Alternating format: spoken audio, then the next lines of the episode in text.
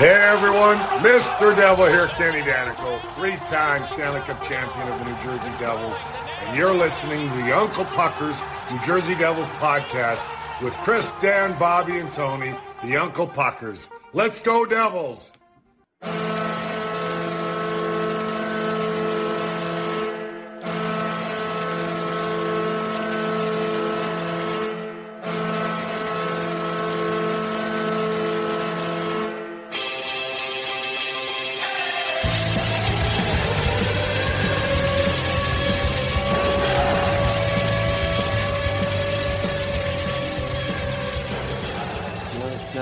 2023 did not end very well for this Devils team last Saturday night in Boston. Uh, but the start of 2024, a much better and much different result as we just whooped up on our nemesis, Washington Capitals, and overtook them in the Metropolitan standings. We are the Uncle Puckers, Chris and Bob, with you this evening. How are you, Bob?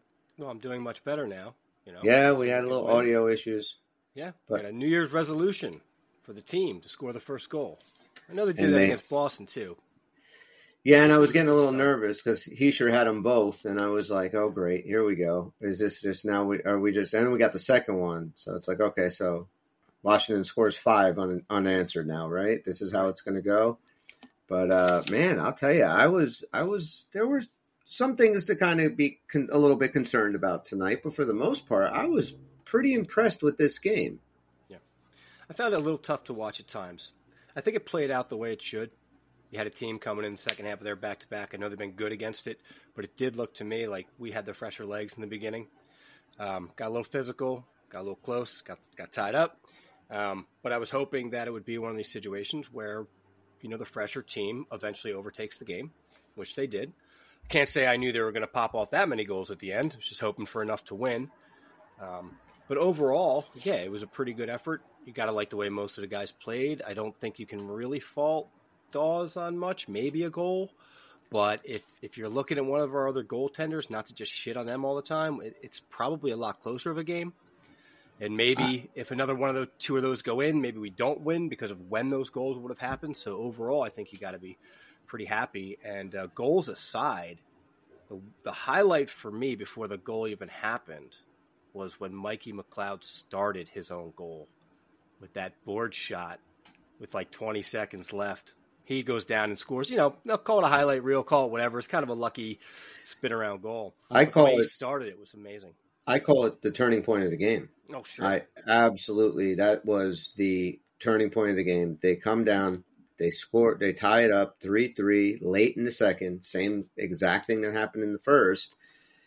And um, 17 seconds later, the Devils respond. That third line, you know, nobody wanted a hat trick tonight, which is fine. Let's spread the goals out.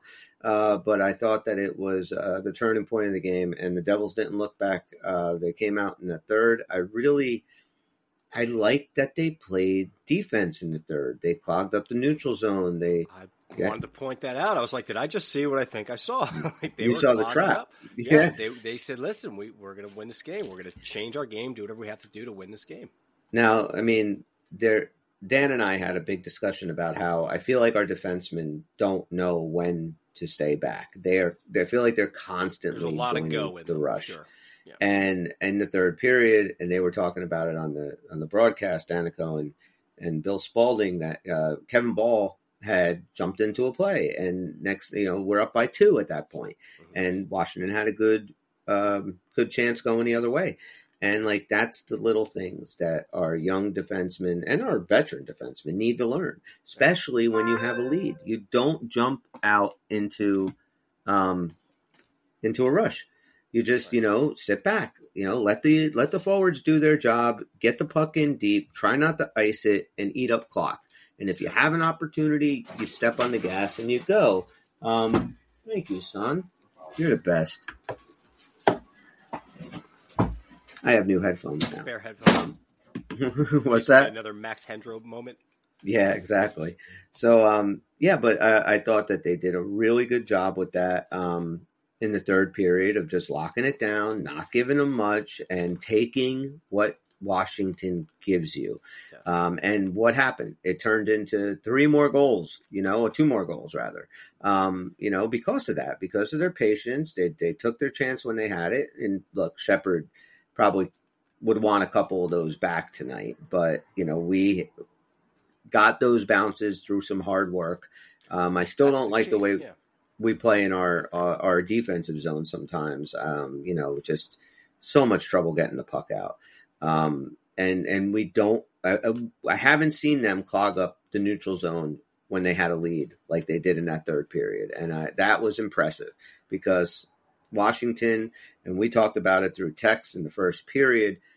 Once Washington started laying the body and started hitting our guys and playing physical, we kind of fell apart a little, and they got their goal.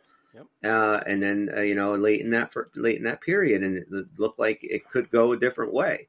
Yep. Um, and I just I really like how this team played. When it was two nothing, and they were on their power play, and all they kept talking about was how bad they've been on the power play. I just felt like it was a bad omen, and I really started to get nervous in my stomach. Please don't let them score on this power play. I think it's going to change the game. And after they scored 2 1, boy, did they give it to us, right? Oh, yeah. They did. Thank God that period ended. Then we kind of regained control of the second period until the same thing happened again. And I'm like, well, what's the chances now that this bad, you know, power play is actually going to score two in a row? And uh, yeah, I, like I said, it wasn't an easy game for me. I was not comfortable. Um, the demons just kept sitting there saying, "You're good. This is going to suck." Um, but then I realized how hard the guys were working, and again, the legs. It, it all just kind of worked out in the end. They were, they I got a lot more comfortable the 17 seconds after they tied it at three, and McLeod scored that goal. And I thought to myself, that's the response. That's what this team needs to go into the third period. Take it back. You know, take that momentum right back. You made them, you let them feel good about themselves for a quarter of a second, and then you ripped it away from them. And that's what this team has the capability of doing, and they need to do it more. And I that I thought I felt much more comfortable sitting down to watch that third period. And that was a deep rip too, because their goal came with like a minute left. You know that dreaded just about a minute left. Exactly. we just tear it down with 15 seconds left on again, you know, a very hard working goal. And and you know to your point about Daws, solid man, just solid. You know, it it you're it doesn't it doesn't seem in just a very small two game sample we've seen of this dude up and up with the big club. It doesn't seem like you're going to beat him with too many soft goals. He seems like the kind of goalie that you're going to have to work for them. Um, and you know, maybe that uh, what was it? The second goal that yeah. that Washington scored was a little iffy. But uh, again, it was a power play, and you say, how could this bad penalty uh, power play you know, scored twice. Well, because they're playing a really bad penalty kill. yeah, well, I thought we were getting better at that for a while, right? We were up until Saturday night yeah. against Boston, and now it seems like there's a bit of a sieve there going on with the penalty kill. Yeah, I just feel like to your point about Daws now, like yeah, I think that he he's gonna stop most of the ones. He's not gonna you know a lot of let us softies in, but more than that, he's coming up with like those one or two really big saves each game, like clear cut breakaways or you know two on ones, kind of like just just really high quality danger chances, and he's not going to stop all those. But we never said that we needed like the best goalie in the world. Other than the summer, we said if we had Hellebuyck, that's a different chapter, right? That's that's like an X factor. Uh, but we don't have that. But I mean, I really don't like constantly shitting on our guys because I think they're kind of what brought them to the NHL is still in there. Schmidt a little bit younger, so he's going down, get seasoning. V, whatever. But then, you know, you, you just can't deny anymore that we literally have the worst stats of all the National Hockey League teams in goal. So we could say what we want about the defense, and a lot of that's true, team or D defense. Um, but they are way below expectations in, in all factors. And what was it, two shows ago or so? We said, you know, why not give Daws a solid chance? Yeah. Um, what what if all of a sudden this guy comes in, he wins fourteen to six, or fourteen to twenty games or something? Um, that's how a lot of these goalies are made, right? You, you don't uh, you don't know what they're going to come up with till they do. I was th- that guy um, Seattle who got the shutout for the Winter Classic, right? Joey Daccord. I was listening to his story today. He's 27 years old. He spent five yeah. years in the minors. He came up. He where he had 17 games over five years in the NHL. You know, and uh, just kind of waiting for that opportunity to get a little steady. Now we don't know what exactly he's going to be coming. I mean, we saw Jim Carrey win the Vezina. You know what I mean? Like That's things right. happen. Um, That's right. Then he made Ace Ventura two, and we never heard from right. him again. Started talking out of his ass. um, but you know, those types of things happen. Sometimes you just get that solid chance. Not anointing Daws with anything, but there is a comfort factor watching them. And I think, from what I gather from a lot of people on social media, um, there's a lot of us rooting for finding that answer uh, in house. You know, so you could shore up some other areas. Um, I think that we'll always still clamor for the days of Brodeur or a Hellebuyck, who just got what third star or something. He was seven zero and one with a one four eight goals against. Like He's really we- turned we it on lately. that. Yeah, Yeah, no doubt.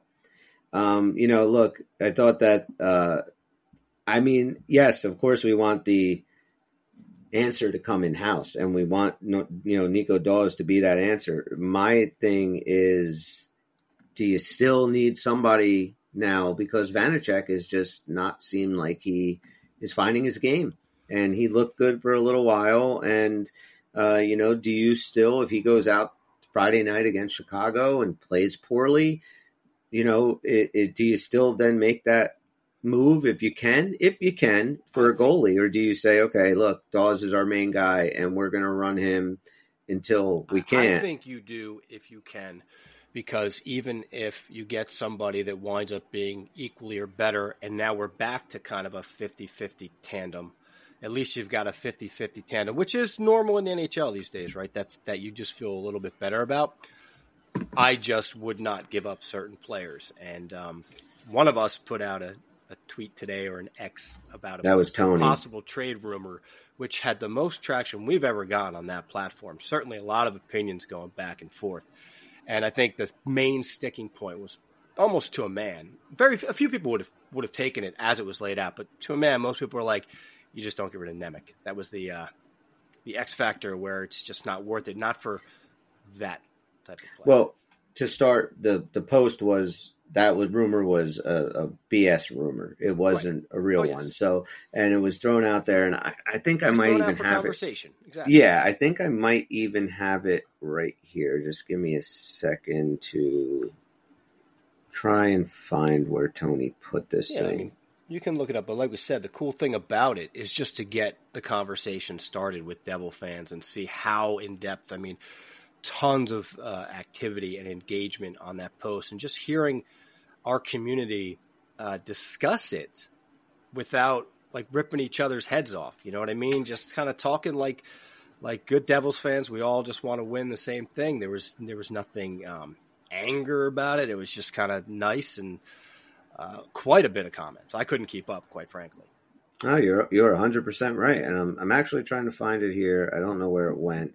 I believe the gist of the the trade was uh, Noah Hanifin, Jake Markstrom, uh, Jacob Markstrom, um, and uh, I forget it, some some other minor league guy that they had for Shimon Nemec, Nolan Foote, uh, our first rounder this year, which I'm not even 100 percent we sure we own because of the Timo Meier deal. Um, and what else? Do you have it there?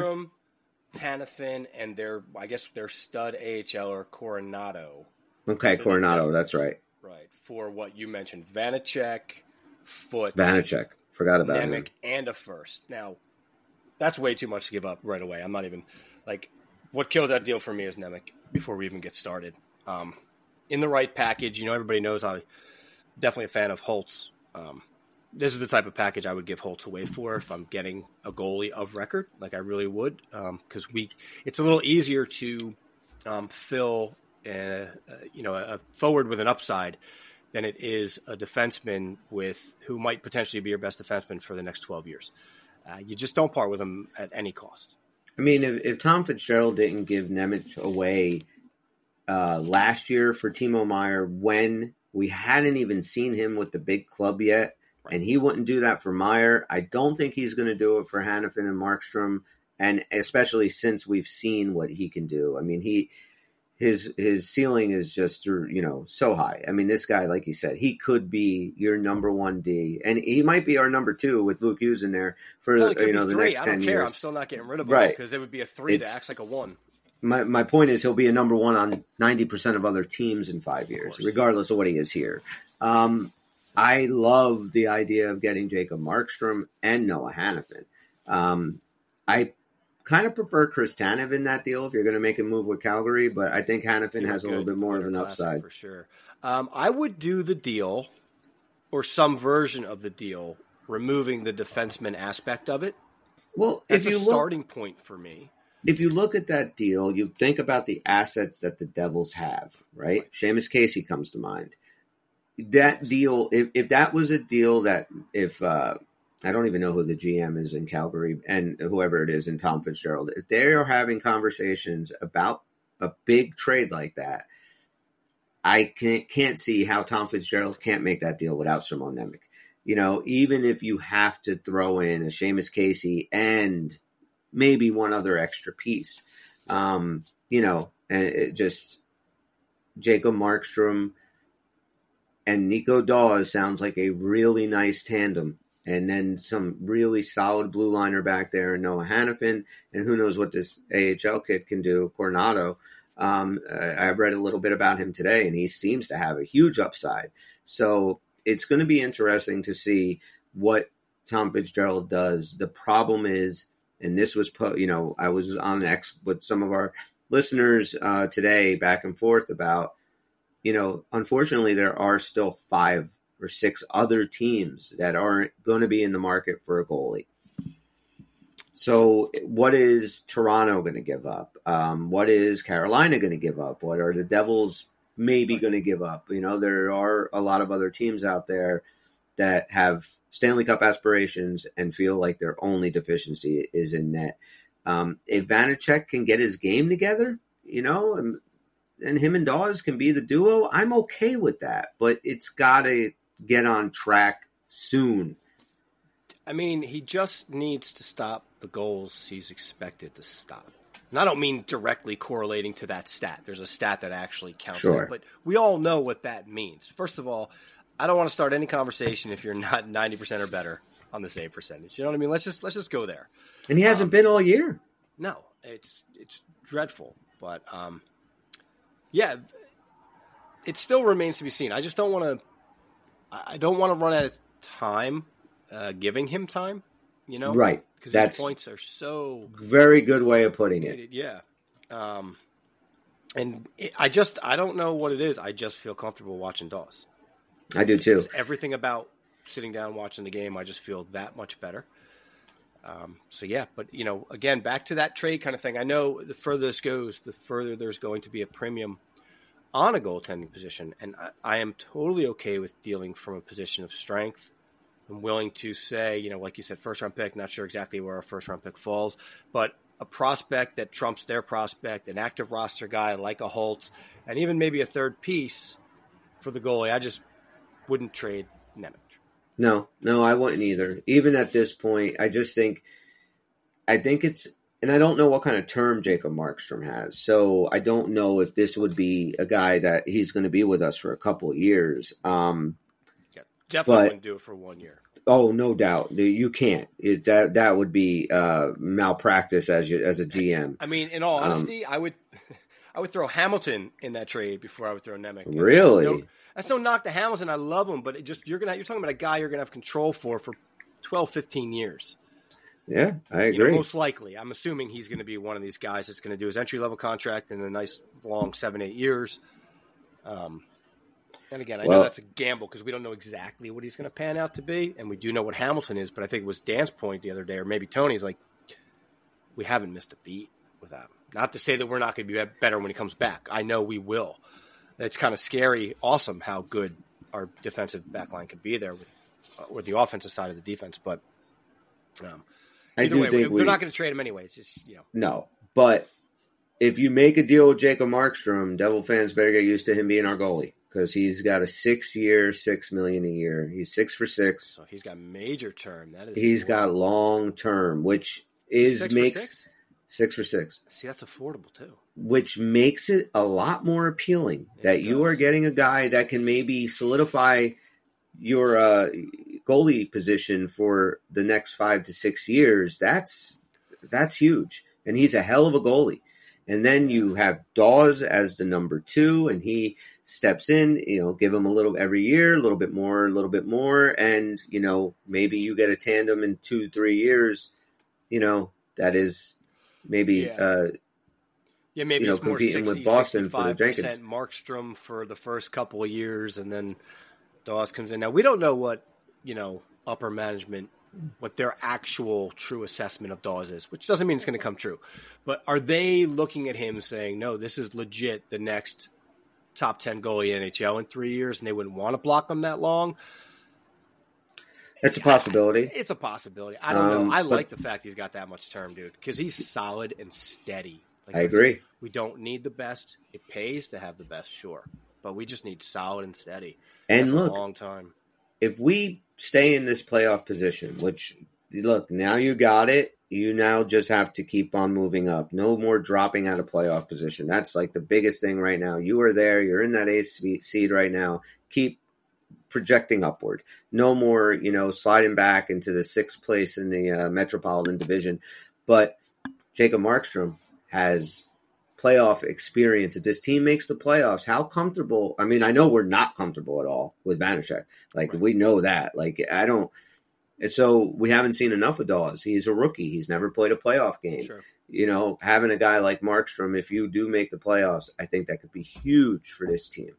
So I think that I love the idea. We I talked about it uh, on one of the little pregame episodes that the three guys that I know that the Devils are interested in were, was Jake Allen up in Montreal, Mhm. John Gibson out in Anaheim, and Jacob Markstrom. I don't want Jake Allen. John Gibson, I like John Gibson, but I like Jacob Markstrom so much more. Like he is a guy that I would absolutely say move heaven and earth. If you feel that this is the guy you want, then you do what you got to do. Whatever Tom Fitzgerald has to do. Of course, I'm not saying you trade away Nemec or whatever, but you make a deal.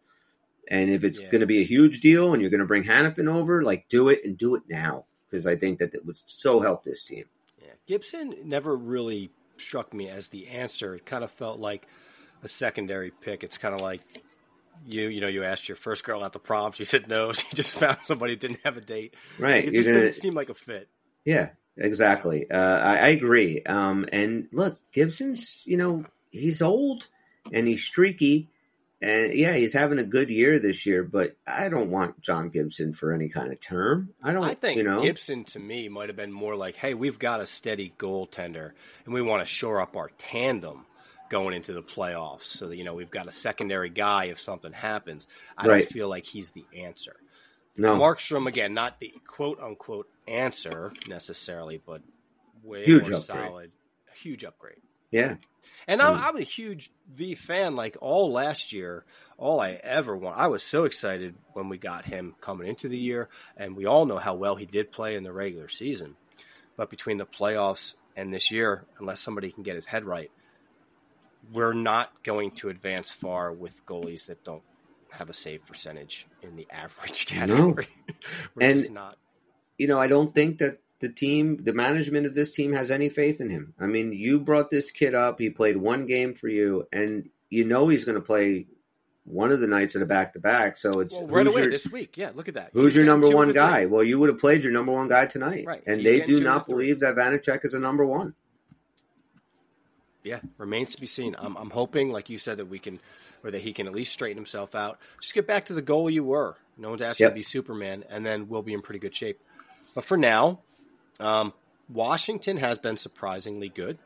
Yes, they have. Um, they can put up some goals. I thought Ovechkin had a very Ovechkin-like game without actually scoring a goal today. Like he just, he definitely had a his stamp on the game a little bit. Um, It was noticeable. He was definitely noticeable, and I think the firepower came through from that team a little bit. When they were on us, when they were smelling blood, like they looked scary as hell, and um, and our guys stood up to it. And I don't know if we weather that storm with Schmidt or Vanecek in there. I really don't. I, I you know, it's just I can't lie, Through- the same thing. yeah, what we've seen all season long, and you know, Daws has uh, been a, a these two games so far has been a breath of fresh air. He's going to have his hands full Saturday night against Vancouver. I'll tell you that. And the Devils, look, man, you might say there's an easy game coming up with with Chicago, but a we don't play good at home. Uh, B Vanecek will be in net. So you're going to have some issues there. We still are completely plagued with the injury bug. I would have liked to seen Graeme Clarke in the lineup tonight. I understand why they put Smith in. I understand he didn't want to mess with the top six, and I, you, you know, who's going to give you more of a fourth line production guy? It, you put Smith in there over over Graeme Clarke. You know, playing more of a defensive style, uh, playing on that fourth line. I kind of get that, but I would have liked to have seen him kind of get into the lineup. I, I do get it, but I just I think there were other ways to go about it, and um, for a team that we haven't been reeling off the goals too often, we had a couple of bigger bigger offensive output wins sandwiched between some of our lower you know goal output um, losses. Um, you know, I feel like other than Bastian making a couple of good plays today, he probably could have slid in there on the fourth line. Um, but that's my point, though. Like you're not looking for offense on your fourth line. So are you? I know. Kind are you? Are you kind of neutering Graeme Clarke, putting him out there, and then you know maybe he makes a mistake that well, other guys can't cover you don't for. Have a problem and, neutering Holtz down there. Yeah, so, yeah, I mean, that's true. That's I'm just true. saying to get the guy in. All you know, a lot of people were talking about their parents flew down. And all, well, that doesn't mean anything. That's yeah, not why you make the roster. You know what I mean? Like uh, you got to put. I, I, actually like Smith being in there because of some of the things he brings. I, I liked again today what he did. There was a scrum behind the net. And uh, he stepped in. He's like, "No, you you'll scrum with me, not with him." Um, That's right. He still will get a bonehead penalty. He'll still. Uh, oh, he almost didn't tonight. Let's just put it out there. Didn't. Like he has to fucking get it in, right? At eight seconds left in the game, the dude takes a penalty. You're up three goals, and the dude takes a penalty with eight seconds left. Like you just you looked up and you were like, "Shit, I hadn't been in the box all night. If, I got to take this play, now." If I still played fantasy hockey, I might draft him last just to make sure I get a penalty minute tonight. He'll know, definitely get that. pretty much guaranteed. But you know, I, I, but where do you put Graeme Clarke? This is also what's happening with you know a lot of this team and a lot of you looking down in the AHL. Like the guys that are in the positions now, they're going to be there for a long time. You know, even Erik Haula, like we have him this year and next year. I think the so, problem too is we got a lot of kids that um, like are looked upon to possibly be you know, first and second, maybe at least second and third. So we really got to figure out, like the Devils have to figure out what they want long term. Like whenever we bring up Toffoli, that's not a joke, because with Toffoli, if you're if you're thinking of signing Toffoli, you're basically going okay, because you know you don't want to get rid of Mercer. You know you don't want to get no matter what. So now you're saying to yourself, okay, so which one of them is really going to be a steady presence on the top two offensive lines? Because we're kind of stacked there. Yeah. In a good world, to me, you got to start if, if all things were balanced, you're going to start bringing that third line back to like a Haula with Palat and a complementary piece and not be throwing either one of them up in like the second line because I think their value actually increases in a third line role. But we've got like a Graeme Clarke. If they decide to sign Toffoli and extend Mercer, which I prefer they do, where is he ever going to play in the next four years? Maybe Calgary for Jacob Markstrom. Maybe. You know, it, you you have so that was my point. Like you have so much talent down there that you really have to stop and look at guys that you drafted high, that you have big expectations for, and then say, how are they going to slide into this lineup over the next couple blocked? of years? Yeah, and but if there's no makes that so hard. If we were rolling off the way we were supposed to, securely in a playoff position, dominating the league to a certain point that makes those trades easier. Hey, we're here where we're supposed to be. These are the assets we can get rid of. But we're two, three game losing streak away from looking like absolute shit again. And then you start thinking, well, I don't want to get rid of such a promising asset if we're not going anywhere. So it's it. I think it would be so much easier on everybody, and by everybody I mean upper management, to make these decisions if we were playing more to our potential. Well, and also, like, yeah, Fitzgerald uh, and whoever's making these decisions with him have to look at this team right now and say, realistically, where do I think we're going to end up? Realistically, if I don't change anything on this team right now, do I think we're going to make the playoffs? If we do make the playoffs, do I think we're going to win a round? Do I think we're going to win a Stanley Cup? You have to answer those questions honestly. And right. most likely the answer is going to be I know this team can make the playoffs. But for them to make any kind of damage done this year, I have to make some changes. That's where the trade comes in right. to say we're going to shore up the things we know we need right now, which is a stay at home, steady defenseman and a goaltender. And if you can get those things, I have no problem shipping some of these young guys off.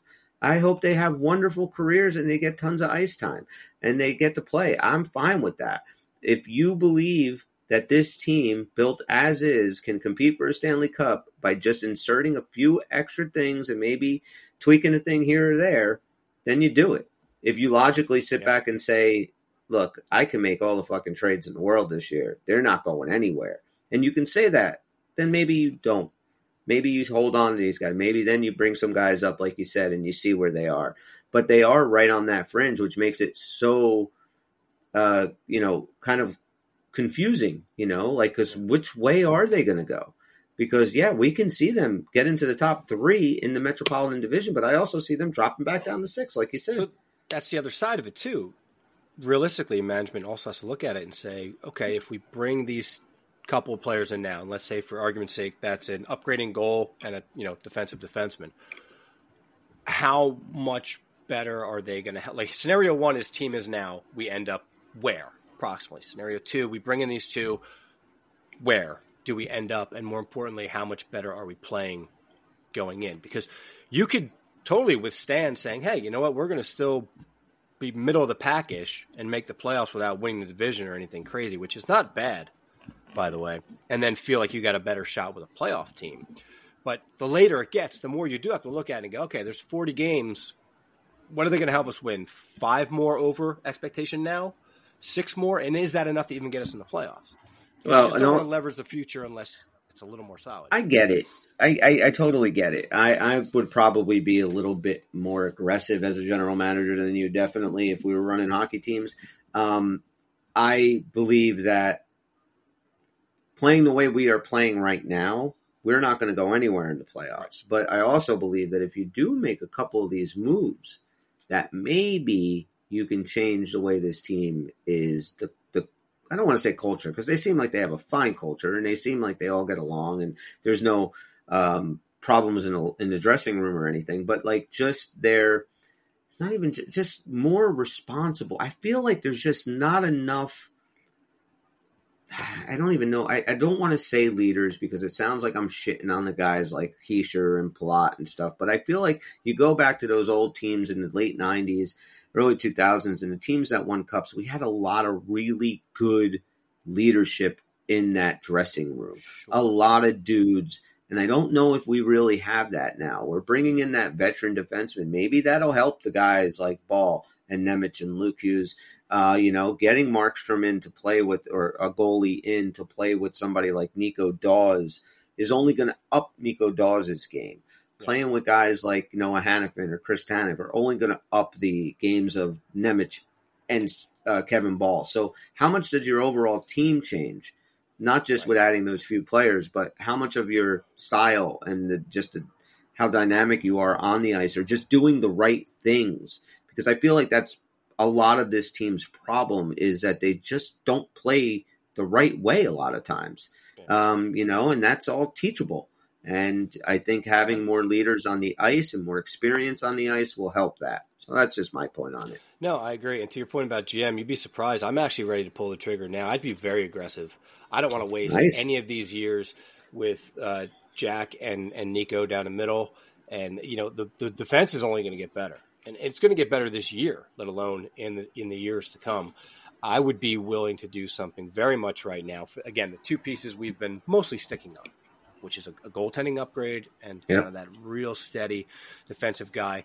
I feel like that is what our farm system is for. And if you build the right team and you put all these pieces in place, we got so much of our core locked up for so long. This is a problem for eight years from now. Oh, right. we're out of draft picks again. Like that's okay you give me three cups in eight years, I'm going to forget that. Well, yeah. uh, you know you're a little weak down there right now.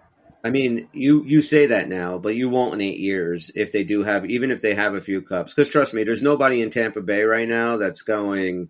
Nah, I knew this was going to happen, and I don't care. We won cups. No, you want to win every year. But, but listen, we went through. Your point um, is taken. Fifteen years of basically playoff contention, three cups, five Stanley Cup appearances. Even we knew at some point you're going to need to rebuild. The Devils' problem was they didn't fully commit for a very long time. It was middling, That's... and it kept making it worse. So I, I am saying now, give me 10 years of prosperity, whatever that means. Some It might not even wind up in a cup because it still is very hard to win a cup, but maybe you deep runs and this and that, maybe you get one in the 10 years with the understanding that, yeah, you know, when I'm in my 60s, you're going to be rebuilding again. I'll wait. And you know, again, fans have no problem. Most fans have no problem with a rebuild if they know it's being done right. If they know that they have to sit through two or three years of piss poor hockey to end up being a ten-year perennial playoff team. Right. A lot of, but but again, like you said, a lot of teams don't just say, "Hey, we're tearing it down and rebuilding it," and then doing it.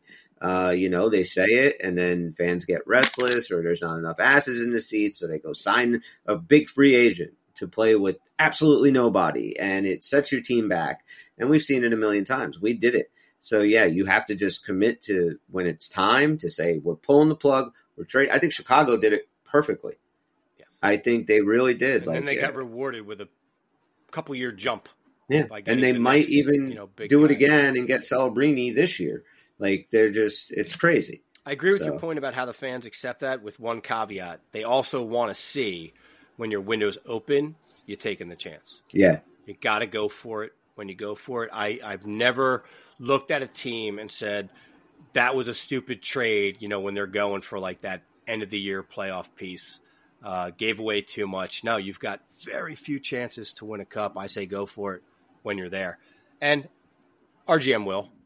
Yeah, he will this just might not be the year for it. I don't know what the goaltending market looks like after this year, even after that, like with who who's becoming available. Um, the biggest surprise you just shared with me tonight is that you know what's his name has six years left. That is yeah, very alluring to be honest. I, I'm with you. I'm with you. If you could make a deal for him, I would love to see him. Um, I, I did throw five dollars down today on DraftKings, which is uh, the official sports betting partner of the Hockey Podcast Network and the NHL. In case anybody was wondering, uh, on Nico Daws to get a shutout tonight. I was like, you know what, I'm going to go for it. It was like plus fifteen hundred. I put five bucks on. I so figured I would. Paid? I would well, only five dollar bet. Only a hundred bucks, but still a hundred bucks for a five dollar bet. Dollar bet would have got you a hundred. Yep, on that one. Learn how this shit works. Yeah, but it, it was not to be. But I did download the app and I used code THPN originally, and that's what I put my bet on. And if you're interested in doing it, Bob, or anybody oh, else, if you want to learn how to, you know, lose your mortgage payment and your kids' college tuition, all you have to do is download the DraftKings Sportsbook app now and use code THPN. And new customers will get 150 bucks instantly in bonus bets for betting just $5 on hockey. That's code THPN only on DraftKings Sportsbook an official sports betting partner of the NHL. The crown is yours. Bonus bets expire 168 hours after issuance. Gambling problem? Call 1 800 Gambler or visit www.1800Gambler.net. In New York, call 877 8 HOPE NY or text HOPE NY. In Connecticut, help is available for problem gambling. Call 888 789 7777 or visit ccpg.org. Please play responsibly. On behalf of Boot Hill Casino and Resort, 21 plus age varies by jurisdiction. Void in Ontario. Bonus bets expire 168 hours after issuance. See dkng.com slash hockey for eligibility and deposit restrictions, terms, and responsible gaming resources. NHL and the NHL Shield are registered trademarks of the National Hockey League. Copyright NHL 2024. All rights reserved. Now, I wanted to ask you because you got to watch the game on the national broadcast. what were they saying about the Devils? So it seemed like in the beginning they were definitely fair um, about both teams. Um, they did mention, of course, that the Devils probably expected to be a little higher in the standings. They did talk a little bit about a lot of our budding superstars or, or current superstars, as it were.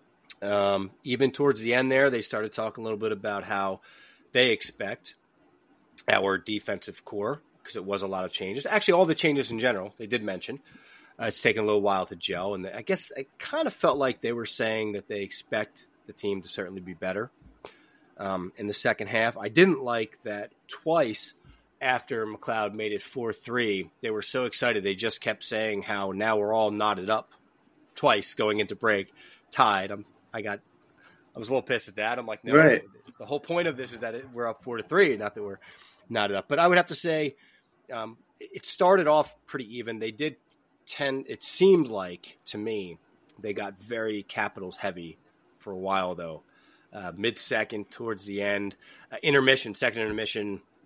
Um, they literally said, "Yeah, this is what happened in mission." Now we got to talk about the Capitals, and it was maybe they talked about the Devils a lot in the first intermission. I didn't notice because I'm biased, but it did seem a little Capitals heavy at that point. But overall, once the Devils kind of took over in the third, then it was oh, it was the Devils show again, and they were just you know hooting on about our potential and and how good and that kind of thing. So it was one of the better national broadcasts, I guess. Was it Ray Ferraro? No, Oh, who was no, I actually don't recall the two names. Um, I know if I saw them on the screen right now, I'd say yeah, I know those names, but I, I I really like Fer- Ray Ferraro when he uh, he's he's fantastic. I've always liked uh, the Ferraros, which is so yeah. weird to me that back in Providence in 1994, you were yelling "Kill the Ferraros." I was like, "What did I they do to you?" They were wearing Ranger jerseys, Bob. Oh, Binghamton is- Ranger jerseys. They were wearing Binghamton Ranger jerseys with their uh, silly little mustaches. How many times Um, did you come up when we went to a Providence Bruins game? I, I only got the the two memories. I know you were talking about with with the, the guys the other day on the Lindros. Uh, The Lindros, so was definitely when, the- when he walked on our row and we had to like stand up to watch his tree trunks walk by us. Yeah, that guy's he was a huge. Dick. I mean, I'm not a big guy at all, but that dude's Oh, huge. that was huge. Um, I think okay. So I remember seeing the P Bruins and the Binghamton Rangers. I remember seeing the Boston Bruins and the Flyers. I know I saw another P Bruin game, and I don't remember who it was So that's at least against. four times when you came up that we actually went to a Yeah, Brewers game because I'm also trying to put it together in my head because prior to so after high school, my my freshman year, which I'm sure you came up for, I was not a hockey fan yet because I didn't watch hockey until that spring of '94 with you Right. against the Rangers. So maybe you didn't. Like I'm trying to see if we went to a game that year because I knew who the Legion of Doom was and the Flyers were by the time we had that Lindros incident. So that had to be the '94-'95 season. that was right after '95. It was right after we Okay. won the cup because uh, one of us was wearing a Devils hat, and um, Hextall made a comment like, uh, "Oh, you guys jumping on the bandwagon?" And I think it was Dan. It was like, "Actually, we're from Jersey. Everybody goes to school up here." And he was like, "All right, if you're from Jersey, I'll let it go." He said something like that. Yeah, so yeah, that it was sense. it was right after '95, right after we beat them in the Eastern Conference Finals and won the cup. Gotcha. But you know, I I have to say, I mean, I I know we're in playoff position right now, but I don't know if you saw. I put a little poll out on X today. I Um, did see the poll. you did Yeah, or didn't? It, just did. nice and oh, just nice and quick. You know, uh, will New Jersey make the playoffs this season? I did it for two days, so we still have you know till the end of the day tomorrow. And right now, we're at seventy eight percent of respondents said yes, Yep. the Devils will make the playoffs. Twenty two percent say no. Um, that's awesome. I love the optimism. Well, let's let's take a dive into why, you know, two thirds or better would say that. Wouldn't you agree? I bet every Devils fan would that we have yet to play our best hockey, short of a game or Absolutely. two. And that is- Absolutely. that's the best part. Um, goaling aside, which until a goalie proves to us they can be consistent, the defensive side of the game is the one I think will um, come around quicker. Right? Um, Yep. Like you said today, learn when to stay home despite your gifted advantages for your offense. Exactly. you Um, don't have to kind make of highlight reel shit every night. Play Right. boring road hockey. Get the lead, sit back, and win the game. Take your two points and go home. So I think it's a logical conclusion. I even read a couple of the comments some people were saying. Um, Yeah, and- people were really. Uh, I loved it. Yeah. It was a lot of lot of good feedback from our fans. Yeah. But I think we're you know- that same thing. You look at the next the schedule coming up, right? So we have Chicago on Friday, Vancouver on Saturday, and then we were off until Wednesday, right? Thursday, Thursday, and it's Thursday and Friday, or Thursday and Saturday. Thursday, Saturday. Okay, so we have our next five games. Then, so we have Chicago, Vancouver, Tampa Bay, Florida Panthers, Boston Bruins, and the last three are, are on the road. Is there no better time to go on a run than right now? I mean, if you could go on a run these next five games and in the meantime knock off Tampa, Florida, Boston, Vancouver, yeah. I tell you, that would do wonders for this team's confidence. It would be excellent because we all know how good Vancouver is. You got Tampa Bay, who's right around us, so you want to put as much traction between the two of us as you can. Florida's hot again. They look like the team that's going to keep, you know, making a lot of noise. So if you can knock them off, get revenge on Boston, it'd be a great time to go on like a good, a good solid four to five. But you, you can know. so see it going the other way, right? You could see, I could totally see us beating Chicago, losing to Vancouver, maybe beat Tampa and then losing to Florida and Boston. Can't you see it going the other way too, though? Where like we lose Chicago and we like destroy Vancouver, Tampa, Florida, but then lose to Boston again because I feel like they're our kryptonite this year, as as like Washington was. Um, God, I don't know, man. Like you know, only time's going to tell. That's that's the maddening part about this team is that a few games ago we were coming off a couple wins in a row. We were very static. Then we were all very bummed about the way they played against the Bruins, and I think that was not so much because they lost a game. I think we're very reasonable if they lose a game, but it was the fact that they just fucking got destroyed. Yeah. Didn't show up, and it was maddening. So as long as we don't have any maddening performances, I think we'll be all right. Yeah, look, you know, you lose a good, hard fought game by a goal or whatever, you know, you live with it. And you can walk out of the arena, you can walk into your dressing room if you're on the team or whatever, and at least you could say, hey, we busted our ass and just came up a little short tonight. Right. It'll be different tomorrow that game against Boston and so many games this year that it's like this team just, I mean, gloriously falls apart. It's like, wow, I cannot believe that just one goal went by you and everybody forgot how to play hockey. Yeah. Um, tonight, it didn't happen. That's why I say that McLeod goal was the turning point because they come back right at, late in that period, like you said in the second, and we just took all that momentum right away and and I loved it. And another thing I loved about tonight and I think this is something they can build off of or at least this is something that will be extremely helpful for them. Dude, our big guys didn't show up tonight. There was no Nico, I mean uh, no no Hughes, no uh, no Bratt, no Toffoli tonight. It was on the backs of Mercer and McLeod and and Nico and that was uh, really awesome to see Nico starting to get hot, Mercer starting to get hot. McLeod just, you know, seems like pretty much. I, I, refuse. I don't give a shit. Bryce Salvador can try and get people to say Motor Mike as much as he wants. I will never say it. It's the dumbest nickname in the world, Bryce. If you are listening to this, the dumbest nickname in the world. Nobody wants to be called Motor Mike. Motor Mike. No yeah. adult wants to be called Motor Mike. I have a problem with calling him Mikey. I don't even do that. Like that to me, it's like you're a little child. I don't like calling Dougie Hamilton Dougie, and I don't like calling Mike. I mean, uh, Mikey as a Bobby, and uh, as and, you know, knowing that there were guys like Bobby Holik that were okay with it in NHL. I, I, I guess Bobby, calling him Mikey. I, I've been calling you Bobby since eighth grade, so I think that that's just kind of your grandfathered in. I don't think of it any other way. I feel weird saying but Bob. I've told you about this though, right? Like it, it stops with like right around our friendship level. So from college. There's a couple people early college that'll say Bobby, but it's always been Bob since about that level. So I can tell who my family and early friends are by what they call me. Fair enough. Yeah, I could totally do it. And and so no, never Robert though. No, you don't ever closest, go by Robert. Closest I had, there was a couple people used to mess around in high school and call me Rob Bob Bobby. Rob yeah, Bob Bobby or so Robert options, but never Robert. I mean Bobbert. Yeah. That was another one. I, I, I have like three people in my life that call me Christopher. Everyone else is just Chris. So, but there are like three people. Like my sister calls me Christopher. Um, this old dude that lives above my work uh, is like 80 years old. He calls me Christopher. Nicest guy in the world. And there's a couple of others, but no nobody else. Like, and I'm I'm I'm okay with it from them. I don't like anyone else really doing it. But those I literally the, had like professors in class like say Robert like to get my attention, and I don't answer. That's I'm like, my oh. I'm, I'm, sorry, I wasn't being disrespectful. I, I, had no idea you were talking to me. That's funny. Yeah. So listen, I got a question for you. Yeah, go ahead. Oh, I got two. Number All right. one, what what did you do with your hundred and fifty dollar bonus bet from DraftKings?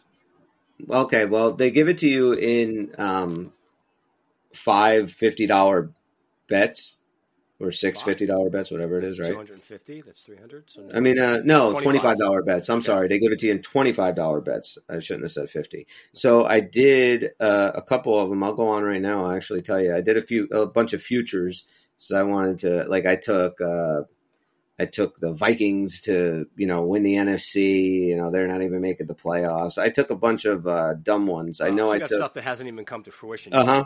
Okay. Yeah, so I, I used that to basically just um what the hell?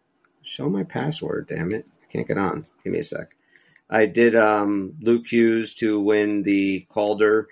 Um I did the Devils to win the Metro. I did um, oh, I actually won a bet tonight.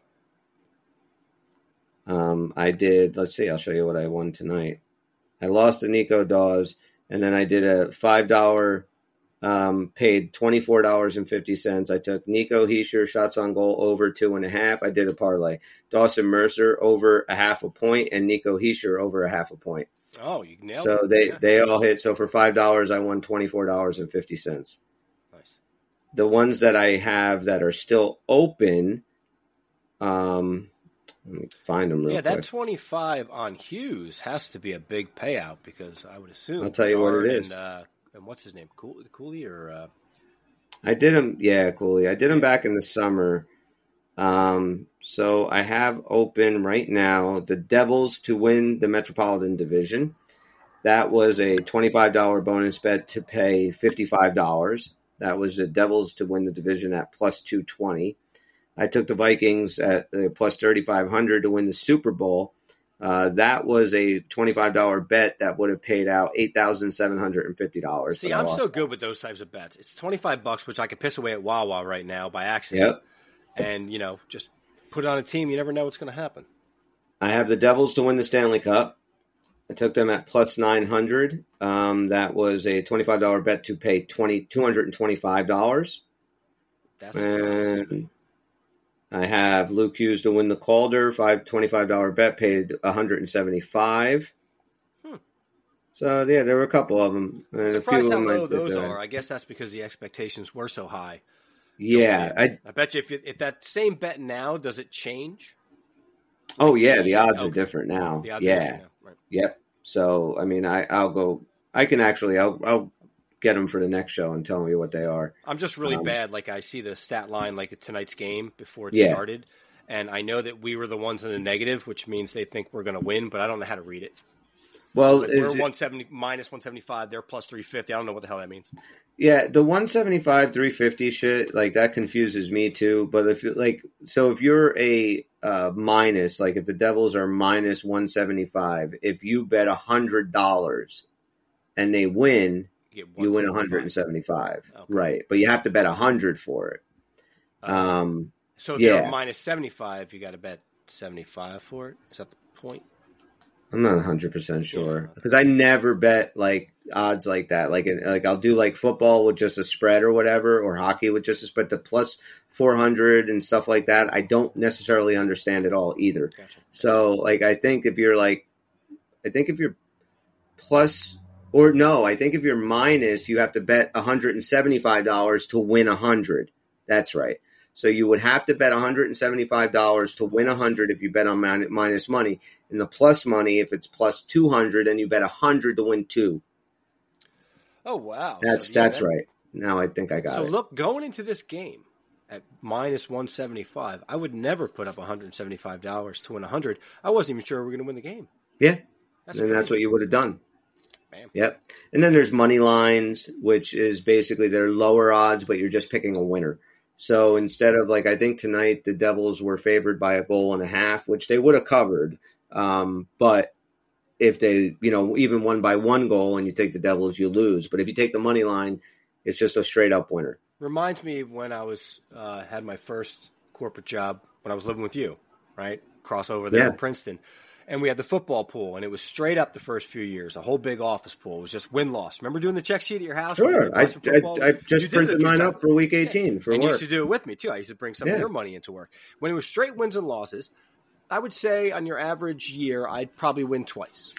right? So you know it's good three four hundred bucks. Mhm. Time you won.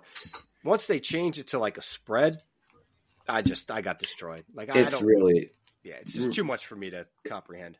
Yeah, like it, like I'll do like crazy bets. Like I did like this ridiculous bet on Sunday. I did five dollars and I took uh, touchdown scorers on like eleven or twelve uh, football games, and um, if they all hit on a five five to ten dollar bet, it would have been like three hundred and seventy five grand. You know, so but I'll do that once in a while because uh, DraftKings is good actually because every day they give you a free bet and they have like no sweat bet. So if you bet five bucks on a bet and you lose and you opt in for the no sweat, you get a free five dollar bet the next day. So, So you know you can just so you never really something. lose your money. Cool that happened. Um, when we did our prediction show, I had a particular prediction that predicated Meier being in the lineup, and we said Yes, if Meier's in fact not going to come back in the lineup, then I'll change it, which I did with you today. I texted you before the Yep. game, I got and it. I changed it to Mike McLeod getting at least three points this week. He's got two already to start, so hopefully I'm in good shape. But my question is: Is that a type of thing where you can go into DraftKings and just say, "Hey, I want to say Mike McLeod's going to get two goals tonight"? You can Absolutely. totally make it up. Yeah, well Something they like have. that. I would imagine it would pay really well because the guy only had like six goals going in. yeah, you So you can. can bet, like, see, that's the type of betting I would like to do. Five bucks. I don't know if it's going to happen, but it'd be sure fun if it does. right. You know, and because you never know when a fourth line player is going to pop off two goals and like you know, make you can make you pay. you can bet every player has different odds on goal scores and stuff like in in the NFL when you bet NFL like you can pick let's say if you're betting on you know Deebo Samuel to score a touchdown it'll be like maybe plus 200 odds or, or plus 200 money on that but then you can if you say he's going to score the first touchdown it'd be like plus 500 um, but like for the and, and uh, like if we go to the NHL, uh, let me find this NHL. Where are we? Okay, so like if we go to tomorrow's game, right? Buffalo and Montreal. That game right now, like the puck line, Buffalo is, excuse me, favored by a goal and a half, um, and that pays plus one eighty. So you'd have to bet one hundred and eighty dollars to get hundred. Now, if, if you take Montreal and they win, and you pay hundred, you win two eighteen. yeah, I like that Um, but then you can bet total goals over or under. It's always six and a half. I very rarely see it a, a different number. And then the money line, of course, pays less. But then, like if you go over to, you can bet on goals in the first ten minutes of the game. So you think they're going to go over half a goal. It pays, you know, minus one sixty six. If you're going to go under, you know, over a goal and a half, it pays plus two sixty and anytime goal scorer, and then you could take first goal scorer, second goal scorer. You could take two goals, more goals, whoever you want. So yeah, it's it's you know you can have a lot of fun with it, and you know for the most part, if you don't mind blowing five bucks here or there, like you said, that's all I ever bet. Um, the only time I bet more than that is really when I have like free bets, but I'll just throw like five bucks on, and just to make it a little bit more fun, you know. And I always go like crazy parlays the the and I always lose, but the one I was like, I'm gonna take a nice simple parlay. I did the Mercer and uh the what's call and that one and that one hit for twenty six bucks for a five dollar bet. So That ends our extended commercial for anything we fucked up throughout the season. there you go, DraftKings. Kiss our asses. Just listen to this show. You should download the app because you can I, do I it actually now will. I, I do. I do like to do a little bit of that. and use Um, code THPN I would certainly use code because else you don't get your money plug plug. and we don't get our butt plug. That's right. Hey, so quick pizza story. Okay. So I almost texted you the other day. So I didn't get to see my father before Christmas because we had COVID in the house. hmm So I just went and saw him after Christmas. Now he had asked me prior to Christmas because basically we buy our own Christmas gifts and then he wraps them for us because he doesn't know what to get us, right? So I'm like, cool. That's He's what my like, "Hey, kids do. Yeah, he's like, hey, I want to get you a pizza oven. I'm like, I don't know that I want a pizza oven. It's like, no, they're they're really cool. It's you know, it's, I'm like, well, how much is it? He's like, four hundred bucks. I'm like, Dad, that's way too much. I'm like, I don't want a four hundred dollar pizza oven. You know, I got a small house. I get stuff like that, like food processors. I use them once. Like, I don't want to do it. It's like, "I- it's really cool. I, I want to get it for you. Now, I'm a person that you know, I spend a few hours like drafting a beer recipe, eight hours brewing a beer, wait thirty days to have a beer. I'm very artisanal like that. Turns out, I don't have that kind of um, time for pizza. Okay. So I get this pizza oven, which um, we actually found. It was 400. We found it for 300, so he was very happy. And I'm going to try to use it. It's supposed to cook the pizza in five minutes, so it's very similar to a certain brick oven that you're very familiar with, right? right. So Jamie's at work, and I decide I'm going to go ahead and give this pizza a try. It has to cook from raw dough. There's other Okay. settings for pre-made dough, which would be a hell of a lot easier. But I'm figuring, let me do the whole artisan experience. Okay, so I was going to text you because I couldn't roll out the goddamn dough. I mean, I'm pressing. My forearms are tired. My fingers are tired. I'm like, what is wrong with me? I'm not out of shape. I know we're like I'm older. You're using muscles you never I can't use. get this dough. And the last thing Jamie says to me before she goes to work, she's like, "Hey, you know, because she's gluten free and Mhm. using flour." She's like, "Hey, no matter what you do, don't get flour all over the kitchen because you know I'm allergic." I'm like, "So that's in my head. So I can't do that flippy flappy thing you've done, Mhm. right?" Anyway, this this dough's not budging, but I finally I finally think I get it to about the size of uh, what's that big spatula you call for the pizza pan? What's that called? A wheel? It's got Pizza a big wheel? You, you slide it in. Oh, oh, like the, the cutter. Is that what you're talking The about? big the big pan that you slide into the big oven. oh, the pizza out. peel. Pizza peel, peel. Yeah, right. yeah, yeah. So I, I'm following all the instructions, at least I think, right? I'm having a hell of a time with the dough, but I'm using it on a big cutting board, and I've got flour on the cutting board. And then the next step it says to pre-flour your peel before Mhm. you put the before you doesn't start putting stick. the toppings on, Yeah. right? So eh, okay, so I start putting the sauce and everything while it's still on the cutting board, and now I got to Yeah. put on the peel, and I'm like, Yeah, ah, no, I can't that's a pick it up. mistake.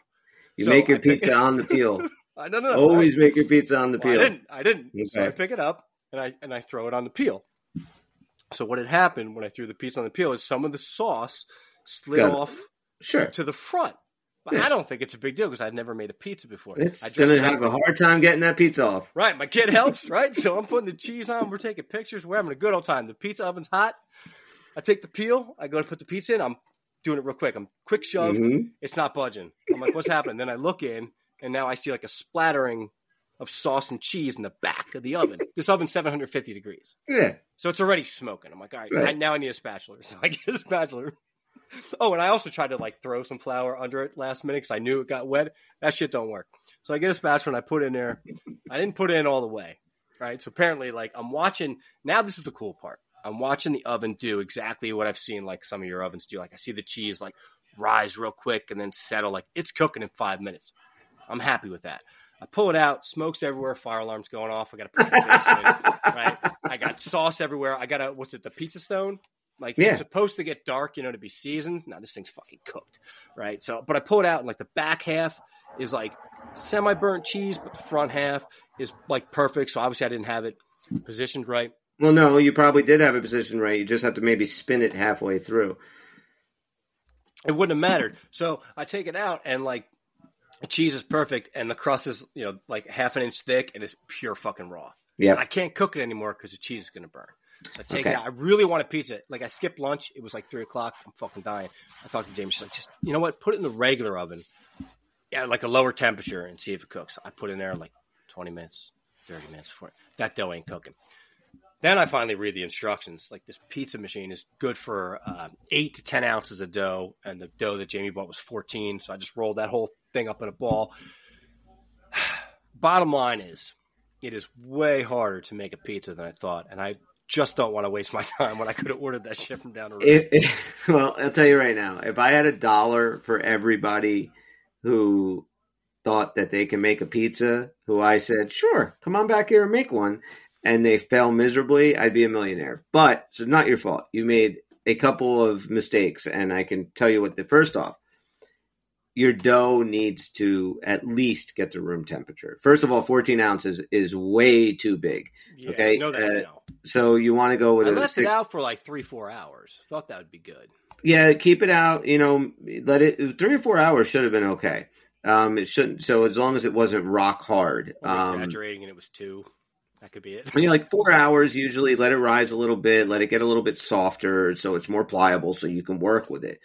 Second off, use a rolling pin. If you don't know how to actually stretch dough, because that's something My that takes a wound long up being time. this kind of weird rectangle with some broken spots in it. I was like patching it. Yeah, that's fine. I mean, It you get a hole in your pizza, you just patch it up. That's It's fine. definitely not round. Kind of more like a bee, actually. Well, again, the shape doesn't matter.